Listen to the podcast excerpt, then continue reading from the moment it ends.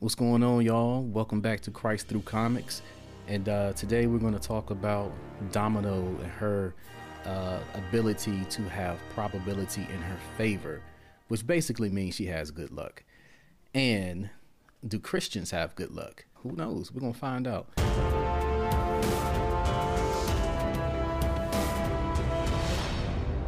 Christ Through Comics. All right, so Domino, most of you probably don't know who she is.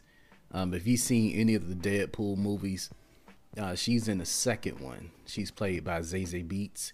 Zazie Beetz. I don't know how to pronounce her name, but her mutant powers. She doesn't fly. She doesn't have superhuman strength. Um, she doesn't have speed. Uh, she's not super intelligent.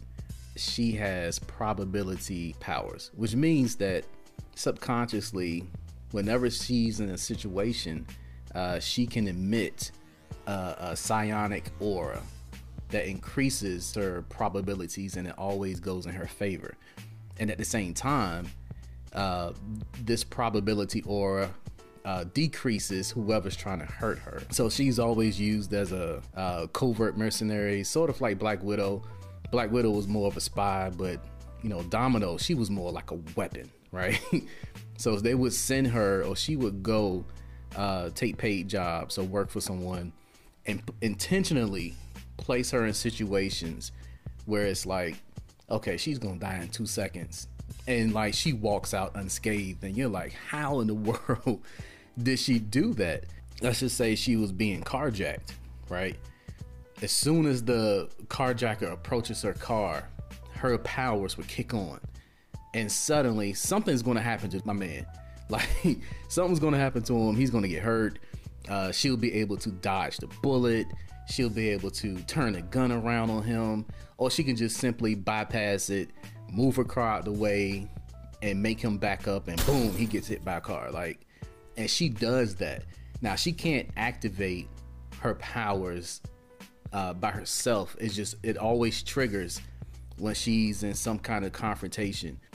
Now, like I said, she has the ability to increase probability in her favor probability is basically math tied to chance, right? So you can figure out the probability of you rolling a six if you have dice. And it's literally a mathematical equation that can give you the odds of whether or not you roll a six or not. So, you know, instantly, most people are thinking, what? Yo, man, I'll go to some slot machine, I'll gamble if I had that power. But remember, she can't trigger that power by herself. She can only trigger that power when she's in danger or when uh, somebody else is in danger and, and she needs to win, so to speak. But we all know society loves playing with odds, right? Like we all have these silly superstitions. Like I, I have one that I had when I was a little kid that I would have to tie my right shoe first. Why? I have no idea. I, I, I just attributed something positive to me tying my right shoe. And so, but you know, the crazy thing is to this day, I subconsciously still tie my right shoe first because I had a superstition about tying my right shoe first and I would have good luck. You know what I'm saying? But we all still have these things. Like you have some people say, "Ooh, I found a penny. I got good luck." You know, we avoid black cats. I still know to this day people who don't split poles. And of course, you know, uh, anyone that's ever been to a hotel casino, uh, ever been to Vegas, you know how serious some people take that thing. Like people love to bet and they, they love to play the odds because they think that their good fortune is coming. Like their good fortune is one stroke of a pin away, one throw of a dice away, one pull of a lever away, one scratch off ticket away. And before you know it, you're going to be set for life, regardless of what it is. We all love to play with chance and we all love to do something that's going to increase our favors and have good luck. I mean, luck? What coked out, glass pipe sucking freak show comic book artist came up with that little chestnut? Probably a guy who can't draw feet! So, let's get to the word. Does the Bible speak about guaranteed probability like domino? Like, does the Bible guarantee us that the odds will always be in our favor? Um, I would say yes, but not in the same way as domino. So, uh, let's look at the Bible. Psalms 37 23 begins and says, A person's steps are established by the Lord, and he takes pleasure in his way. Now, you may know that, that verse from my man Fred Hammond. Your steps are. I ain't trying to sing. Let's keep going. Verse 24. Though he falls, he will not be overwhelmed because the Lord supports him with his hand. Verse 25 I have been young and now I am old, yet I have not seen the righteous abandoned or his children begging for bread. All of this doesn't mean that when you face situations, um, the probability of you surviving a situation or the probability of you never uh, losing a job, of you never getting in an accident, or uh, that you would get in that interview and you would get the job and you get the job of your dreams. You meet a person and you get the man or your woman of your dreams. Like, it doesn't mean that. What these verses basically mean is that in this course of life, you are under divine guidance and control. And I'm gonna say that again. In this course of life, if you are God's child, you are under divine guidance and control. God is telling his people, like, you're mine. I will keep you, I won't abandon you. Your fate isn't attached to success, your fate is attached to me. Like, and if you look at it, that's a better deal.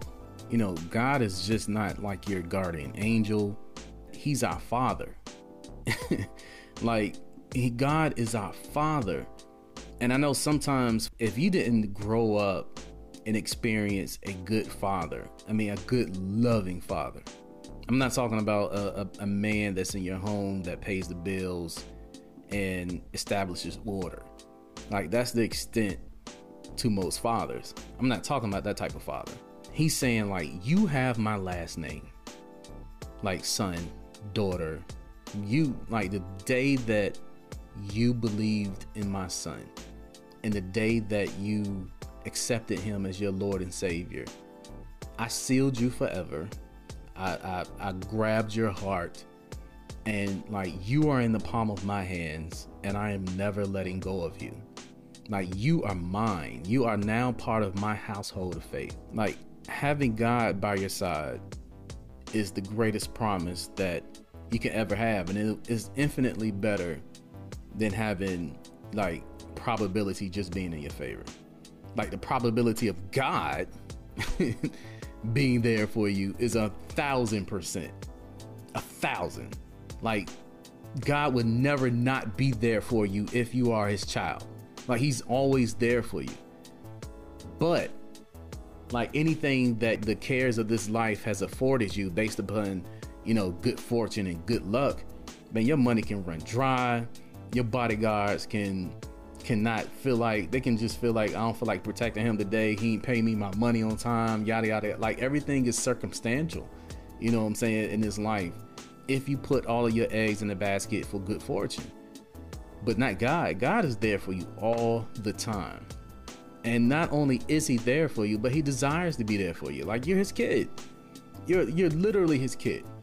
You're his you're his child and he desires to be there for you. So I know you may be saying, like, if we go through hardships, Ricky, that's not good odds.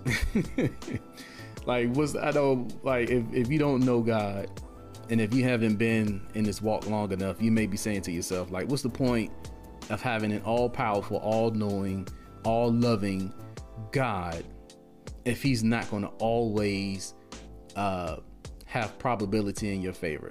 what's the point of serving God if you're not going to quote unquote win 100% of the time? So God got that covered too. Romans 8:28. It says, "We know that all things work together for the good of those who love God and who are called according to his purpose." Meaning that everything in life, everything everything God will orchestrate it for our good. Now, this doesn't mean that if I break a leg, God would give me a new leg and I can now use that new leg. I'm kicking game winning field goals with Tom Brady, and I'm 50 for 50 for the year. like that's that's not how it works. What it means is that God doesn't waste our lives. Like God doesn't waste one second of our lives. He doesn't waste not one second of our suffering, nor does he waste one second of our good times. Good or bad, everything in our life is purposeful. Every single last thing. Like he he scrapes the bowl with our lives. When we meet him face to face one day, there will not be one thing that he goes back and say, "Oh man, I forgot to do that with him." Like no, God in his plans for our lives, every single last second is being used for something. I'll give you an example. Uh, my father, back in 2019, he died uh, of leukemia. He fought leukemia uh, for 12 years, and, I, and by the grace of God, God gave him 12. Like he was, some diagnosis had him going at five, four, three, three to five years. Anybody that's ever known anyone to have cancer, like one of the first things that you do is you look at the probability of them surviving. Like, oh man, he has my mom has breast cancer. You know, doctor says she has a 40% chance of living. Like you're always looking at the odds. Like you're the probability of this person surviving at this time, at this this minute, when he, like you're always looking at the odds, and that sucks. Like it, it sucks, and I know it sucked for him. Like I know that as much as it hurt us, he didn't let us know how much he was suffering, as much as he could have, as much as I would have. You know, I, I hurt my toe, and the whole world is gonna know. But you know, my, my father, he was a soldier, man. He was a trooper. I know probably my mom is probably the only one on this planet who intimately knows all that he went through. And uh but hours before his death, this is what my pops did. I'm not talking about weeks a month. I'm talking about hours before my father died. He led all of his big brothers, big sisters, big uh, brother-in-law, like he led them in Bible study. Like he he invited all of them to the house. He prepared a meal for them, and they had like a worship service. and then he he taught, and he taught from the Word of God, and like that's what he did his last day. And then like minutes before he passed away, he was counseling my uncle. He was counseling his big brother. And so like like how like who that's no that's like Jordan winning the game winning shot in 1998 against the, the Jazz. Jordan open. Chicago with the lead. Like you can't go out better than that. And like the day before, he was with his family. Like that was the last time me and my sister and my my children and my nieces, that was the last time they saw him. And so he was fellowshipping with his family and then hours later, he spent his last days ministering the word of God and counseling somebody. And then minutes later, he's seeing Jesus face to face. Like it hurt losing my father. Like it still hurts. But do you know what that did to my faith? like, do you know what I did to my faith? Like, I literally saw the hand of God orchestrating my father and blessing people during his last hours on this planet. Like he he spent his last hours on this planet loving and pastorally caring for the souls of the people that's around him. And that that invigorated my spirit more so than anything else on this planet. Like I can't explain to you how what I can mark in my in my in my faith walk. Like we all have these these milestones in our walk where God has done something for us and we can we can write that thing down and we'll remember it forever. This by far this is number 1.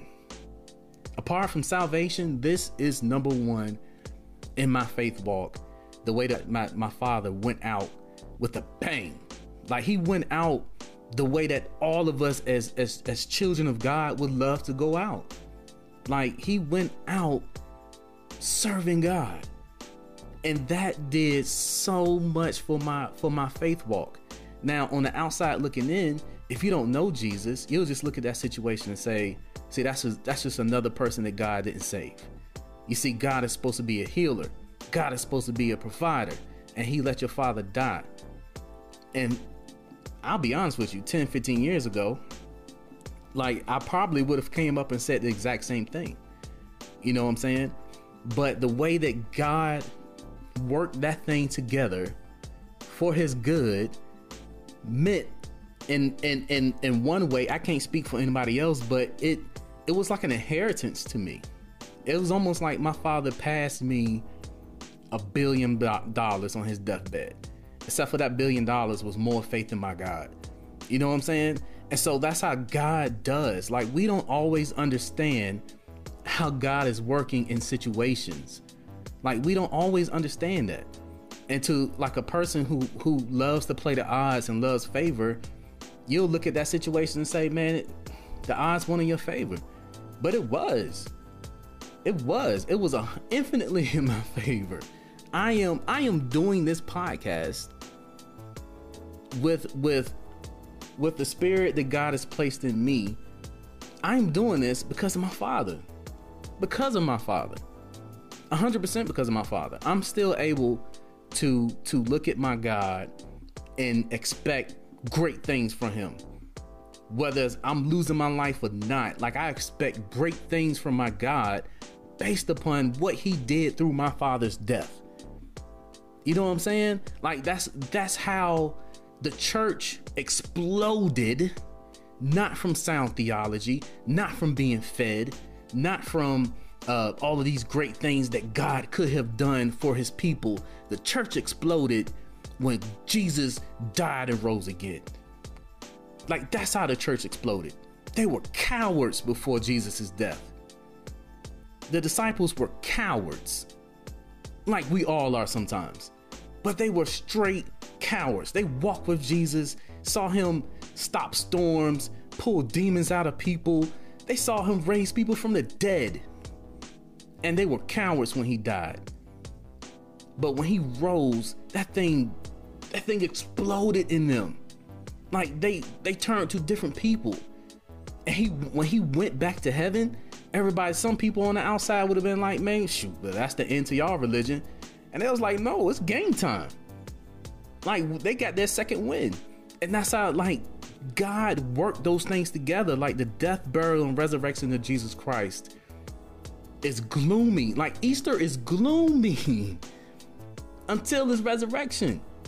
And, and and and other people don't understand that, but that's how God worked that whole situation together. And that's how God does with us.